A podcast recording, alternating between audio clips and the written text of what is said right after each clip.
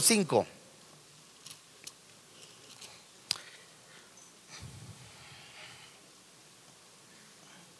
Juan capítulo 5.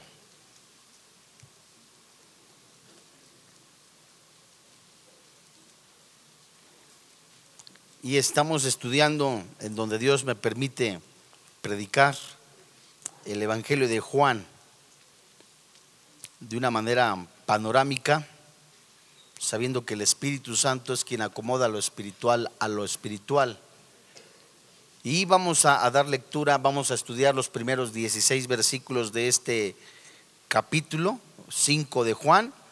Y ya que usted la tiene, veremos que el ministerio terrenal del Señor Jesucristo creó una sensación sin precedentes en Israel. Durante tres años y medio, realizó milagros que nunca se habían visto. Tales señales eran una autenticación de que Él era el Hijo de Dios y el Mesías. Jesús, en su compasión y su gracia, frecuentemente escogió milagros que aliviarían el sufrimiento de personas. Sanó enfermos, prácticamente eliminó las enfermedades de Israel durante el periodo de su ministerio.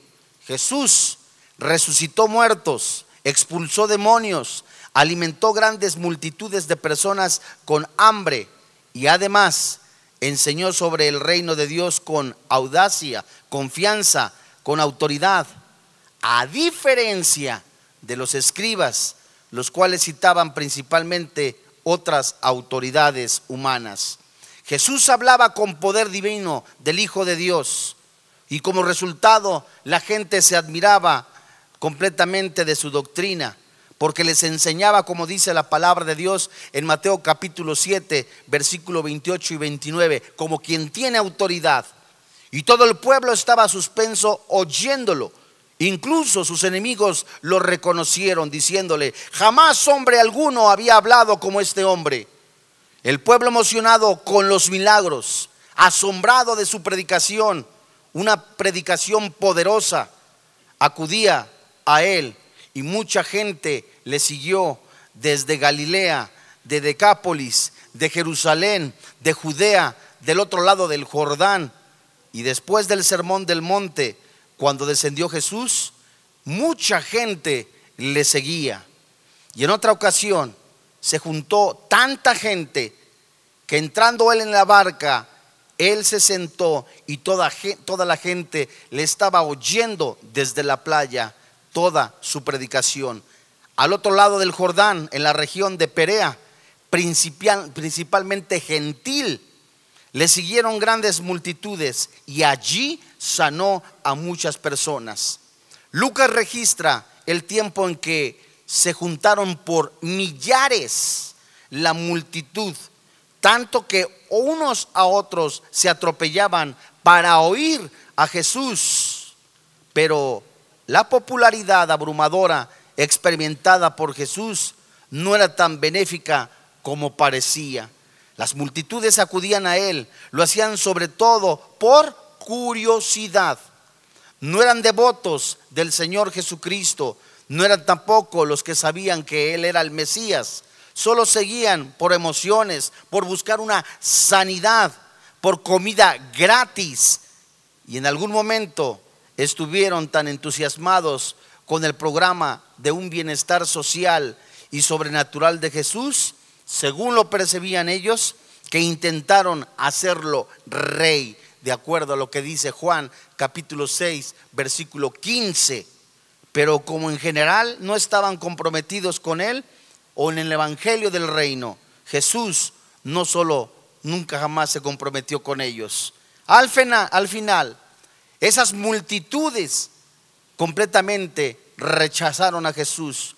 Los que le aplaudieron, los que levantaron las palmas, los que decían, bendito el que viene en el nombre de Jesús, esos mismos fueron los que dijeron, sea crucificado, su sangre sea sobre nosotros y sobre nuestros hijos. Y cuando Jesús murió, tenía solo un puñado de verdaderos discípulos identificables. 120 en Jerusalén, otros 500 probablemente en Galilea.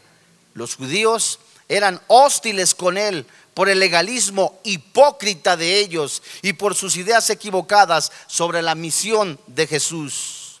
Buscaban al Mesías político y militar y uno que les librara del yugo de Roma.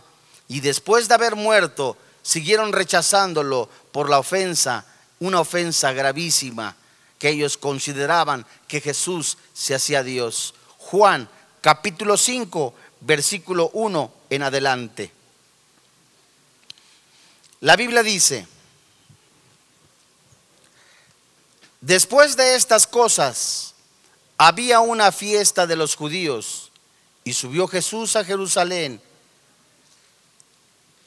Y hay en Jerusalén, cerca de la puerta de las ovejas, un estanque llamado en hebreo Betesda, el cual tiene cinco pórticos.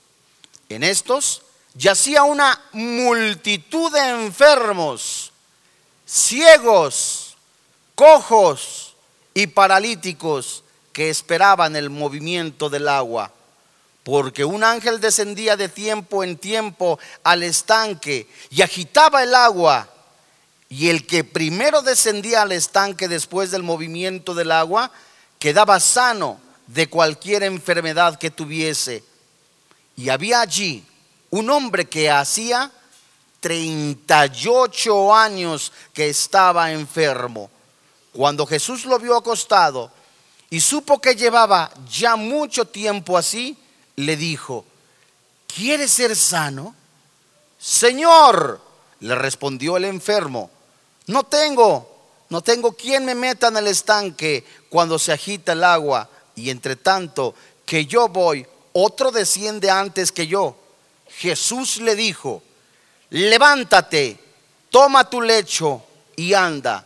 Y al instante aquel hombre fue sanado y tomó su lecho y anduvo y era día de reposo aquel día.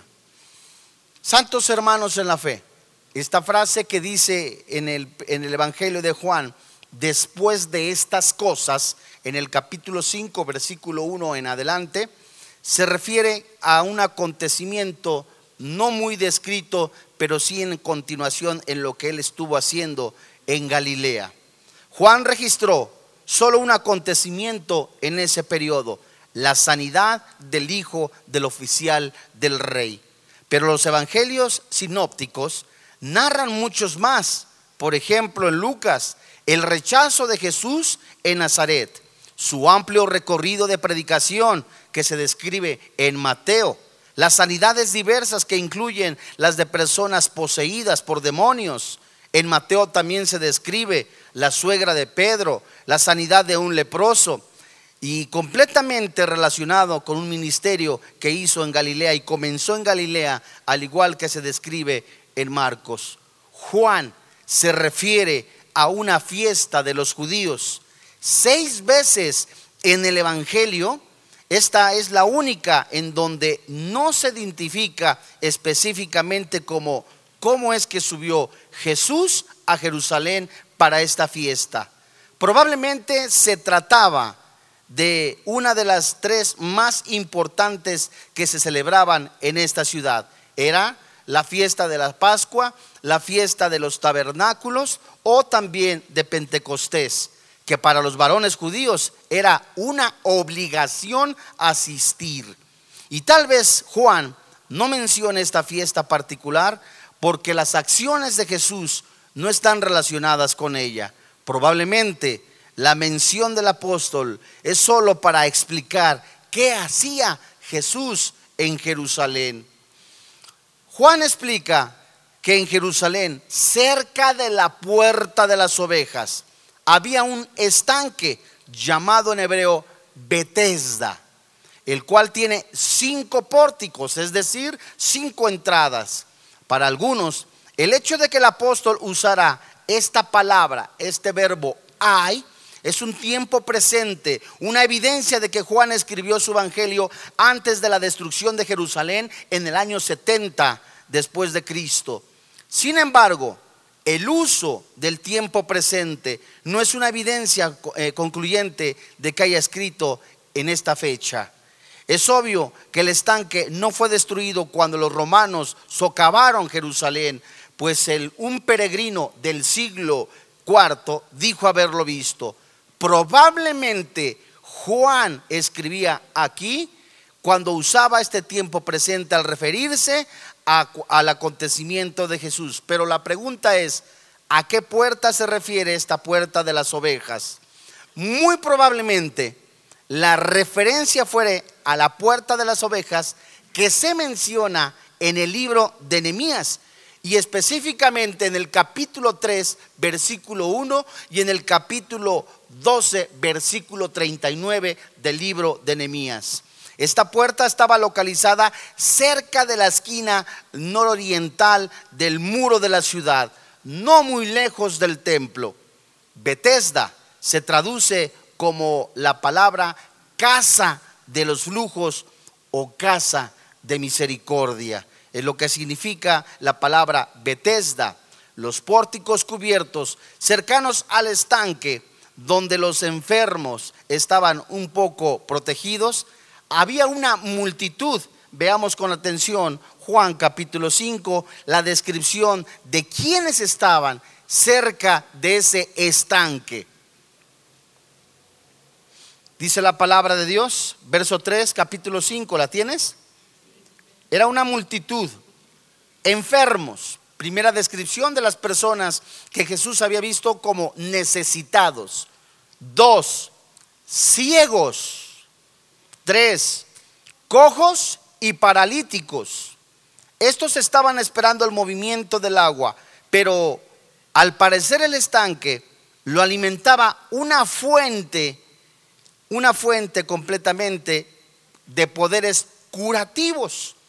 Algunos textos indican que el agua del estanque tenía un color rojizo por los minerales que poseía. Pero ¿cuál era la descripción? Vayamos a, Romanos capítulo 3, en la que se puede comparar a estas personas ciegas, cojas, paralíticos. Buscaban la salvación, buscaban la sanidad por un medio humano, porque esperaban a alguien como esta persona que tenía 38 años esperando la sanidad. Romanos capítulo 3, versículo 9, ¿la tiene usted? Dice la Biblia, ¿qué pues? ¿Somos nosotros mejores que ellos? En ninguna manera, pues ya hemos acusado a judíos y a gentiles que todos están qué? Bajo pecado. Como está escrito, no hay justo, ni aun uno, no hay quien entienda, no hay quien busque de Dios. Dice la Biblia, todos se desviaron a una, se hicieron inútiles. No hay quien haga lo bueno, no hay ni siquiera uno.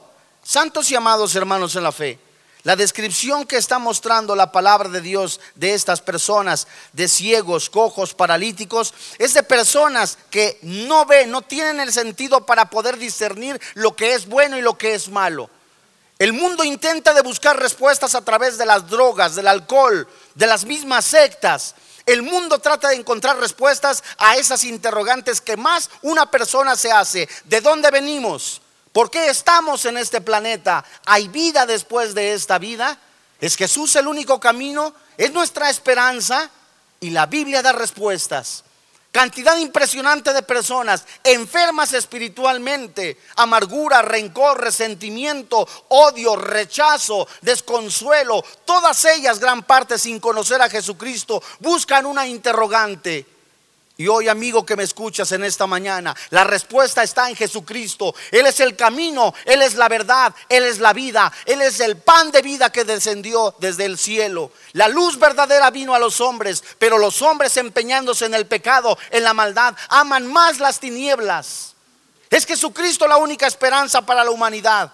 No es una reestructuración económica, no es tampoco una planificación, social, sino lo que único que puede traer respuesta al ser humano, el por qué estamos en este planeta, es Jesús. Pero ahora vayamos a Juan capítulo 5 y veremos la condición de un hombre, como muchas personas hoy día se pueden sentir.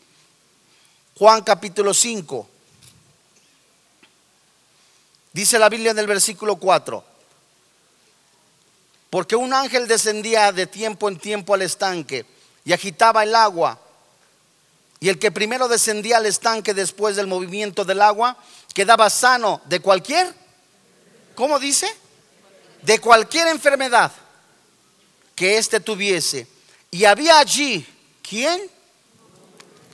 Un hombre que tenía 38 años, 38 años en amargura, 38 años en resentimiento, 38 años como esperando que otro hombre lo pudiera aventar. 38 años esperando respuestas a sus interrogantes, 38 años completamente de autolástima, 38 años viviendo acomplejado, nadie me quiere.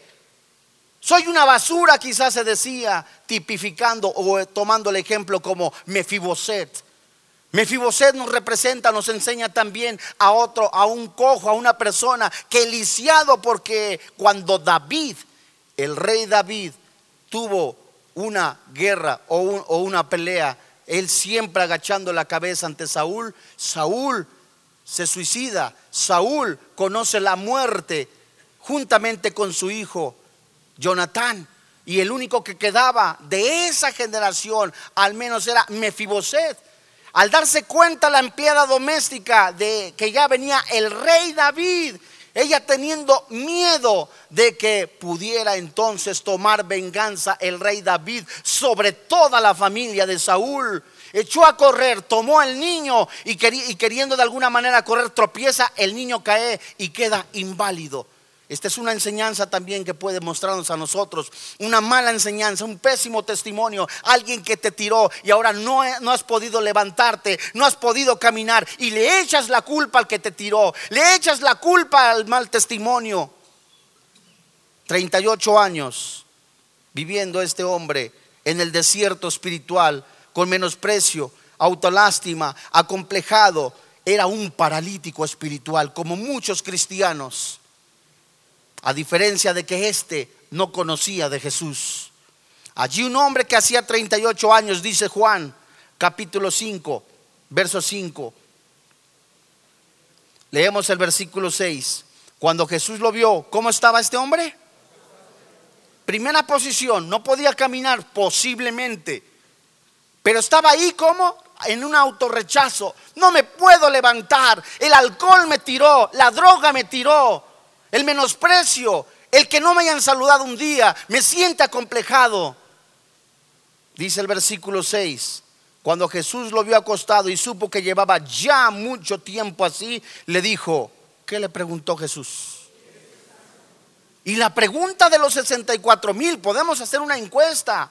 Alguien que tiene alguna enfermedad, alguien que desde su corazón ha tenido años con amargura, rencor, resentimiento, que el mismo Jesús, el Hijo de Dios, le pregunte, ¿quieres ser sano? Oye, ¿qué pregunta me haces? Por supuesto que quiero ser sano. Por supuesto que quiero tener ya la sanidad. Ya no me quiero ver cojo. Quiero caminar, quiero correr. Pero ¿cuál era la situación de este varón? Esta pregunta del Señor esta pregunta del Señor pareciera ser extraña. ¿Cómo preguntarme si quiero ser sano? ¿No me estás viendo? ¿No estás viendo la situación que me puedo yo encontrar? Su pregunta entendía muchos propósitos. Aseguraba toda la atención del hombre porque Jesús quería captar que él le pusiera atención. ¿Quién le estaba hablando? Este hombre posiblemente no le conocía y le ofrecía sanidad y le comunicaba la profundidad del amor y la preocupación del Cristo. El hombre no captó el peso de esta oferta. Que Jesús le haya dicho, es un ejemplo, al borracho, ¿no quiere ser libre de esa adicción? Que Jesús le haya dicho al adúltero, ¿no quiere ser libre de ese pecado? Que Jesús le haya dicho a una persona amargada por falta de perdón, ¿no quiere ser libre de ello? ¿Y cuál era la atención de este hombre? Era, ¿quién lo podía hacer? No quién. Él contestó, Señor, no tengo quien me meta en el estanque cuando se agita el agua y entre tanto que yo voy, otro me gana. Llegan otras personas, quiero una oportunidad, es un ejemplo, llega otro y me gana. Dios mío, he estado formado durante 38 años esperando la sanidad física, la sanidad interna y me ganan. Tal vez por alguna oleada de la fuente él pudiera tener sanidad, pero nunca pensó que Jesús pudiera curarlo. De hecho, ni siquiera sabía quién era Jesús, dice el versículo 13 del capítulo 5. Y el que había sido sanado no sabía quién, dice la Biblia. ¿Quién fuese? Porque Jesús se había apartado de la gente que estaba en aquel lugar. Él no conocía a Jesús. Como muchas personas intentan buscar la solución a través de un organismo. Como muchas personas tratan de buscar la sanidad a través de la religión. Como muchas personas intentan buscar que la paz a través de una posición espiritual mística. Pero Jesús es el único que te puede dar esa paz. En el mundo tendréis aflicción. Y Jesús dijo, yo he vencido al mundo. Él es la esperanza, amigo que me escuchas. Él es la verdad, amigo que me escuchas. No es una religión. Jesús realmente quiere sanar tus heridas. Quizás creyó que Jesús podía ayudarlo. ¿Cómo? Llevándolo al estanque porque él esperaba humanamente este hombre, como muchas personas buscan humanamente la solución. Pero a la verdad, nunca consideró que, en resumen, Jesús pudiera sanarlo completamente. Sin duda, los años en que no había logrado entrar primero al agua habían dejado a esta persona frustrada, amargada, 38 años esperando que mi esposo se convierta a Cristo es un ejemplo. 38 años que mi esposo cambie su corazón y sea completamente amable, lleno de amor. 38 años esperando una madre que su hijo deje el alcohol, las drogas y busca instituciones. No son malas, pero el único que te da completamente la sanidad total es Jesús. Como pasa con muchas personas, las esperanzas de lo que Jesús pudiera hacer por él estaban limitadas por lo que él creía posible.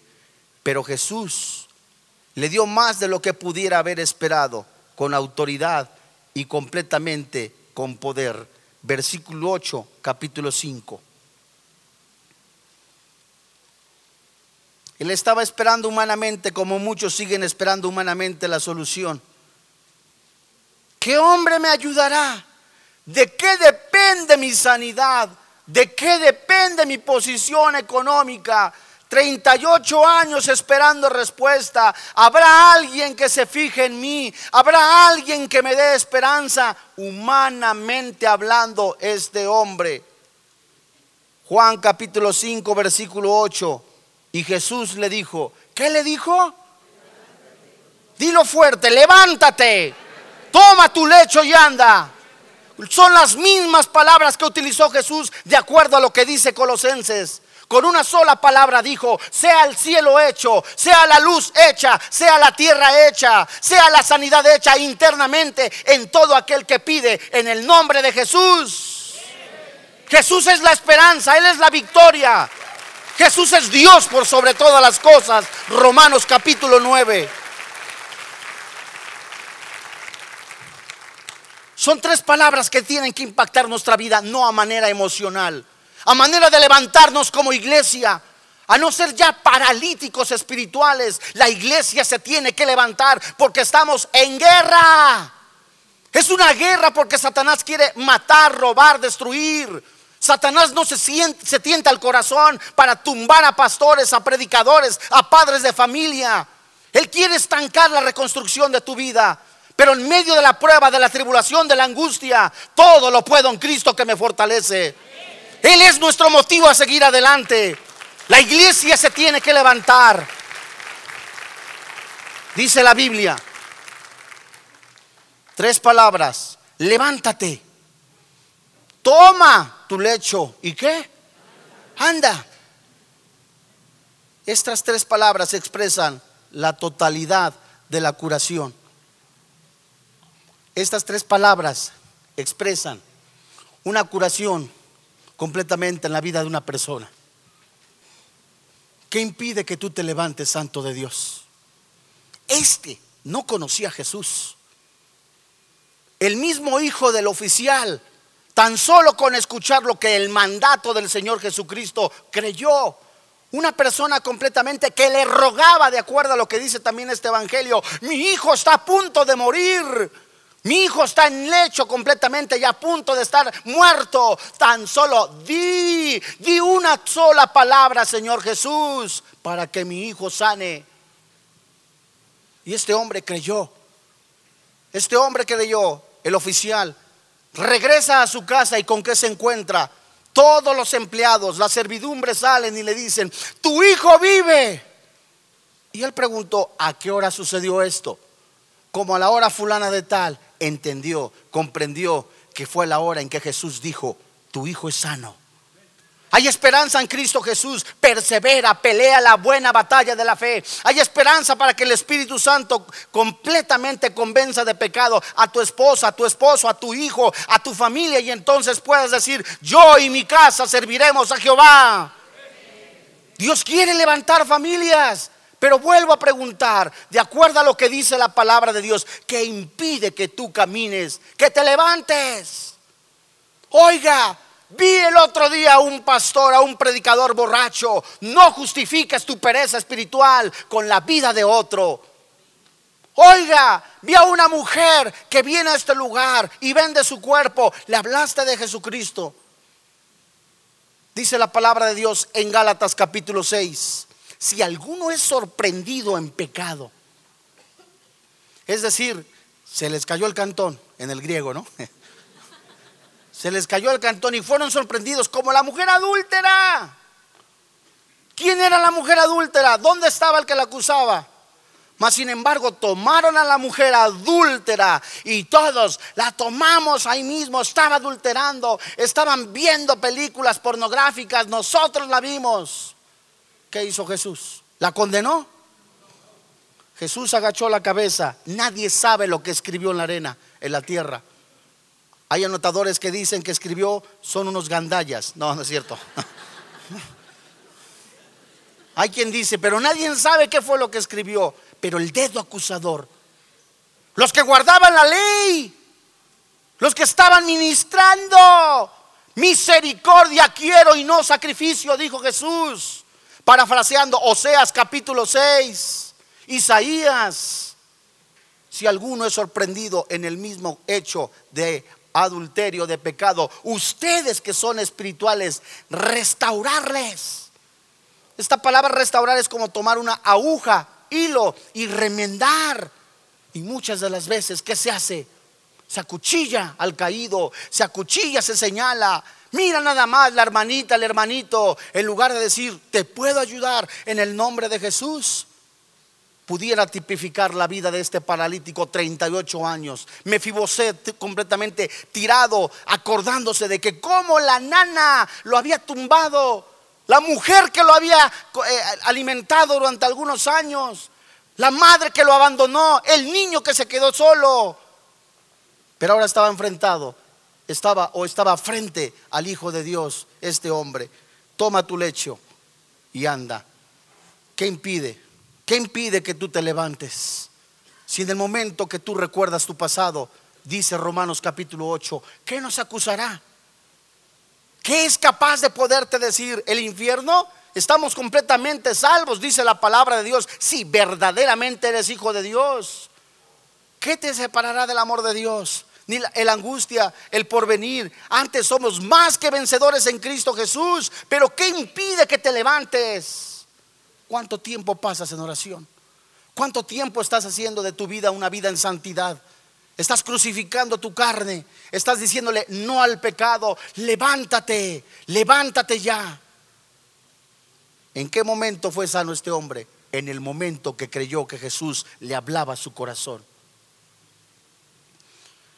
Esta totalmente frase que dice, levántate, toma de tu lecho, a diferencia de muchas supuestas sanidades, Las sanidades de Jesús eran completamente instantáneas. En un momento, la sanidad demuestra ese punto porque el hombre no dio muestras de fe en Jesús en lo más mínimo. Aún así, se sanó instantáneamente, completamente. Juan registra aquí en el versículo 8, Jesús le dijo, levántate, toma tu lecho y anda. Versículo 9, ¿en qué momento sucedió? En el momento que tú creas, Puedo dejar el alcohol, puedo dejar la droga, puedo dejar la inmoralidad, puedo dejar el pecado. En ese mismo instante de una decisión, Dios te levanta a través del Espíritu Santo. Dios te levantará el mismo Espíritu que levantó de entre los muertos al Señor Jesucristo. Es el mismo que te levantará a ti si decides seguir a Jesucristo. Hay inválidos espirituales dentro de la iglesia. Hay personas, es una gran verdad, acomplejadas por su estatura, por su color de piel, por la posición social. Pero eso son cosas pasajeras, porque si a mí Jesús, el Rey de Reyes, el Señor de Señores, ha dado su vida por mí, ¿cómo no nos dará todo lo que nosotros querramos en base a su voluntad? Dios ya me ha aceptado. Si a ti no te acepta tu suegra, Dios mío, que diga misa. No vamos, ¿verdad? Que digan lo que quieran siempre y cuando yo esté completamente convencido de quién soy delante de Dios, posesionalmente, espiritualmente, a través de Jesucristo, tendré el carácter a través de la oración, a través de la comunión, a través de estar convencido que todo lo puedo en Cristo que me fortalece, porque mi Padre Celestial es Dios, mi hermano mayor es Jesús, y si yo la riego, yo me equivoco, abogado tengo para con el Padre, a Cristo Jesús. Pero a la iglesia se le ha olvidado.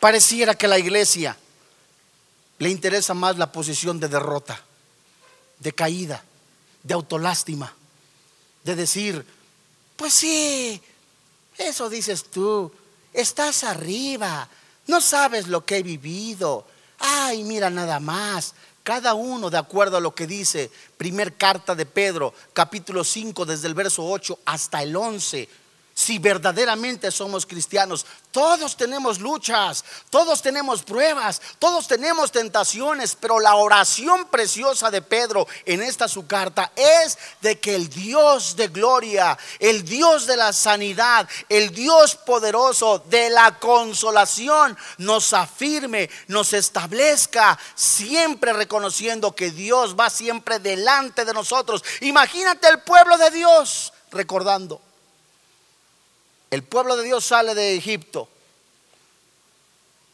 Ambicionaban otra vez los ajos, las cebollas. Eso tipifica, nos enseña, nos muestra la aparente seguridad.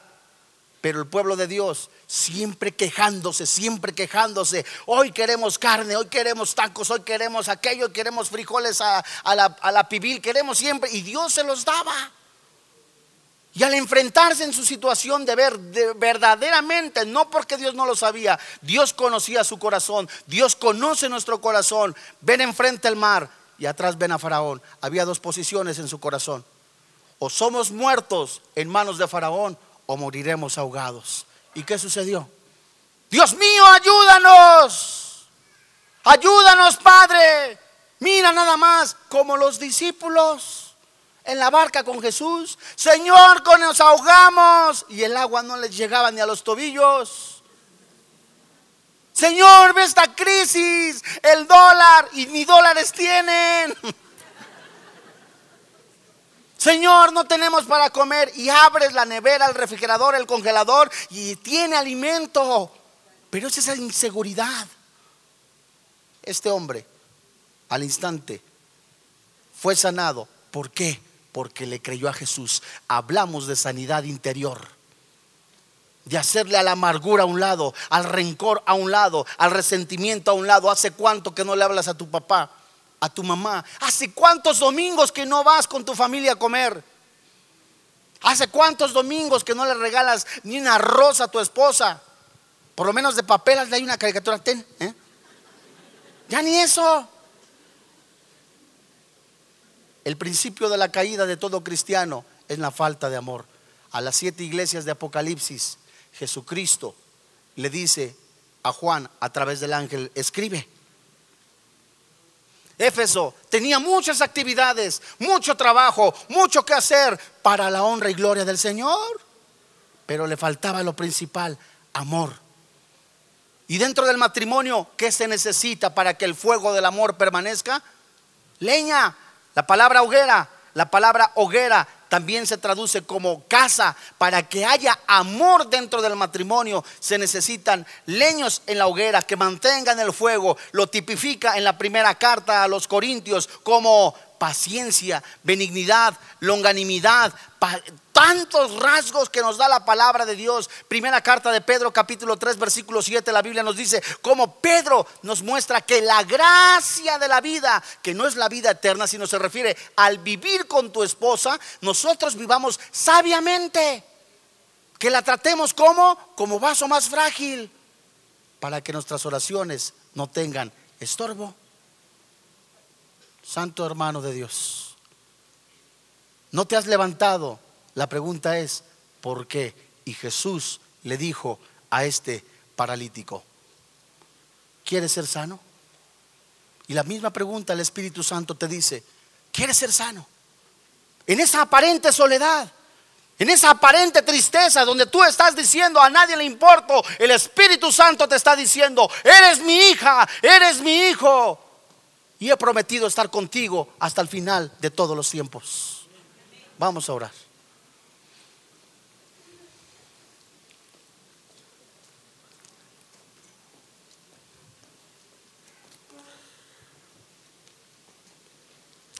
Te alabamos y te bendecimos, Padre. Solo tú conoces nuestro corazón, conoces nuestra vida. Solo tú conoces cuántas personas han estado como paralíticos.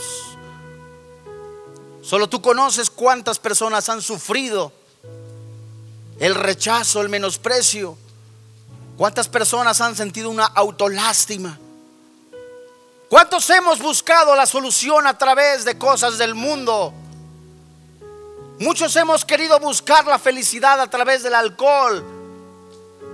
Muchos hemos querido buscar la aceptación de otras personas a través del alcohol, de la droga. Porque algún día el padre, la madre, te abandonó. Nunca imaginabas que tu padre o tu madre muriera en el momento que más lo necesitabas. Y hoy te sientes que no me puedo levantar.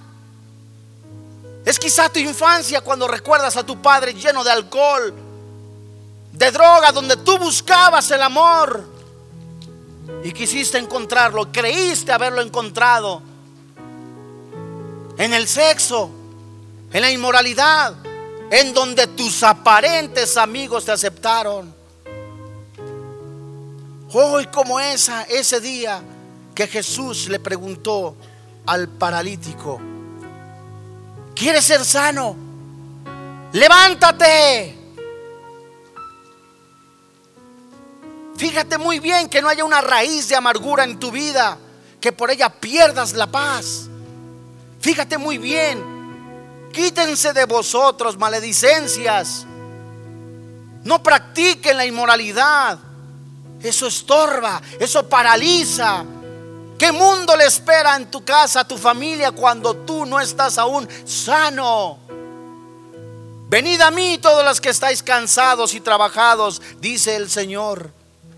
Ven a mí. Y hoy en esta tarde, en esta mañana, es el Espíritu Santo que quiere sanar, que quiere restaurar levántate. Y así como tenemos los ojos cerrados, quieres entregar tu vida a Jesús. ¿Quieres levantarte y abandonar la amargura, el rencor, el resentimiento? Ponte en pie. Ya no seas más un paralítico. Ponte en pie, hijo. Habla con Dios. Sigue los pensamientos del abandono. Ponte en pie, entrégaselos a Dios. Hay ancianos, personas mayores que se sienten olvidadas por sus hijos. Recuerda, yo estoy contigo, dice el Señor Jesucristo. Ponte en pie. Ponte en pie, hijo. Sabes que usted no imagina, pero mi padre, mi padre me violó. Ponte en pie, hijo, ponte en pie, hija. Soy objeto de burla, ponte en pie. No permanezcas no permanezcas inmóvil, levántate en el nombre de Jesús. Todo aquel que quiera poner en manos de Dios su sanidad espiritual, póngase en pie, por favor. Cuando flaquea mi fe y siento desfallecer cuando no puedo seguir y faltan fuerzas en mí. Puedo a la mesa venir y puedo el pan compartir. Es Jesús.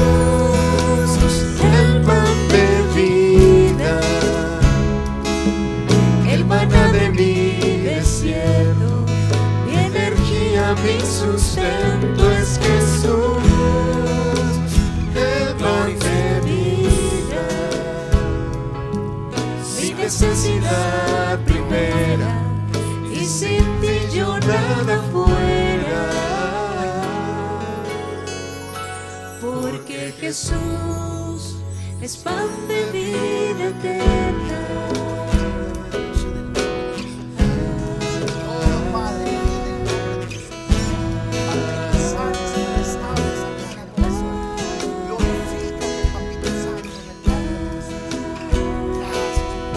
Levanta tus manos, por favor. Levanta tus manos. Es tiempo ya de actuar. Es tiempo que la iglesia se levante. Entrégale tu aflicción, tu necesidad. Hazlo ahora en el nombre de Jesús.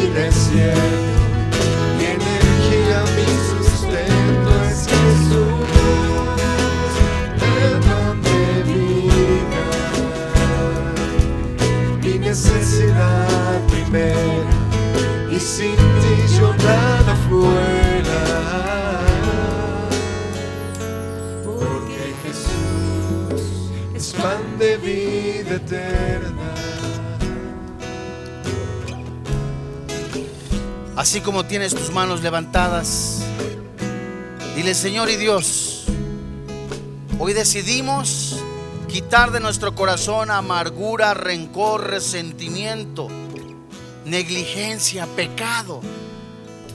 Hoy creemos que tú puedes levantarnos en tu propio nombre, Jesús.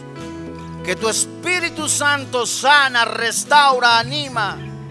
Hoy creemos que en medio de la angustia, de la tribulación, de la persecución, tu Espíritu Santo nos recuerda todas las cosas que tú Jesús has dicho en tu palabra.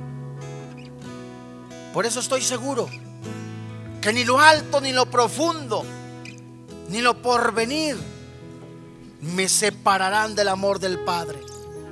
Antes en todas estas cosas, creyendo en el precioso nombre de Jesús, somos más que vencedores.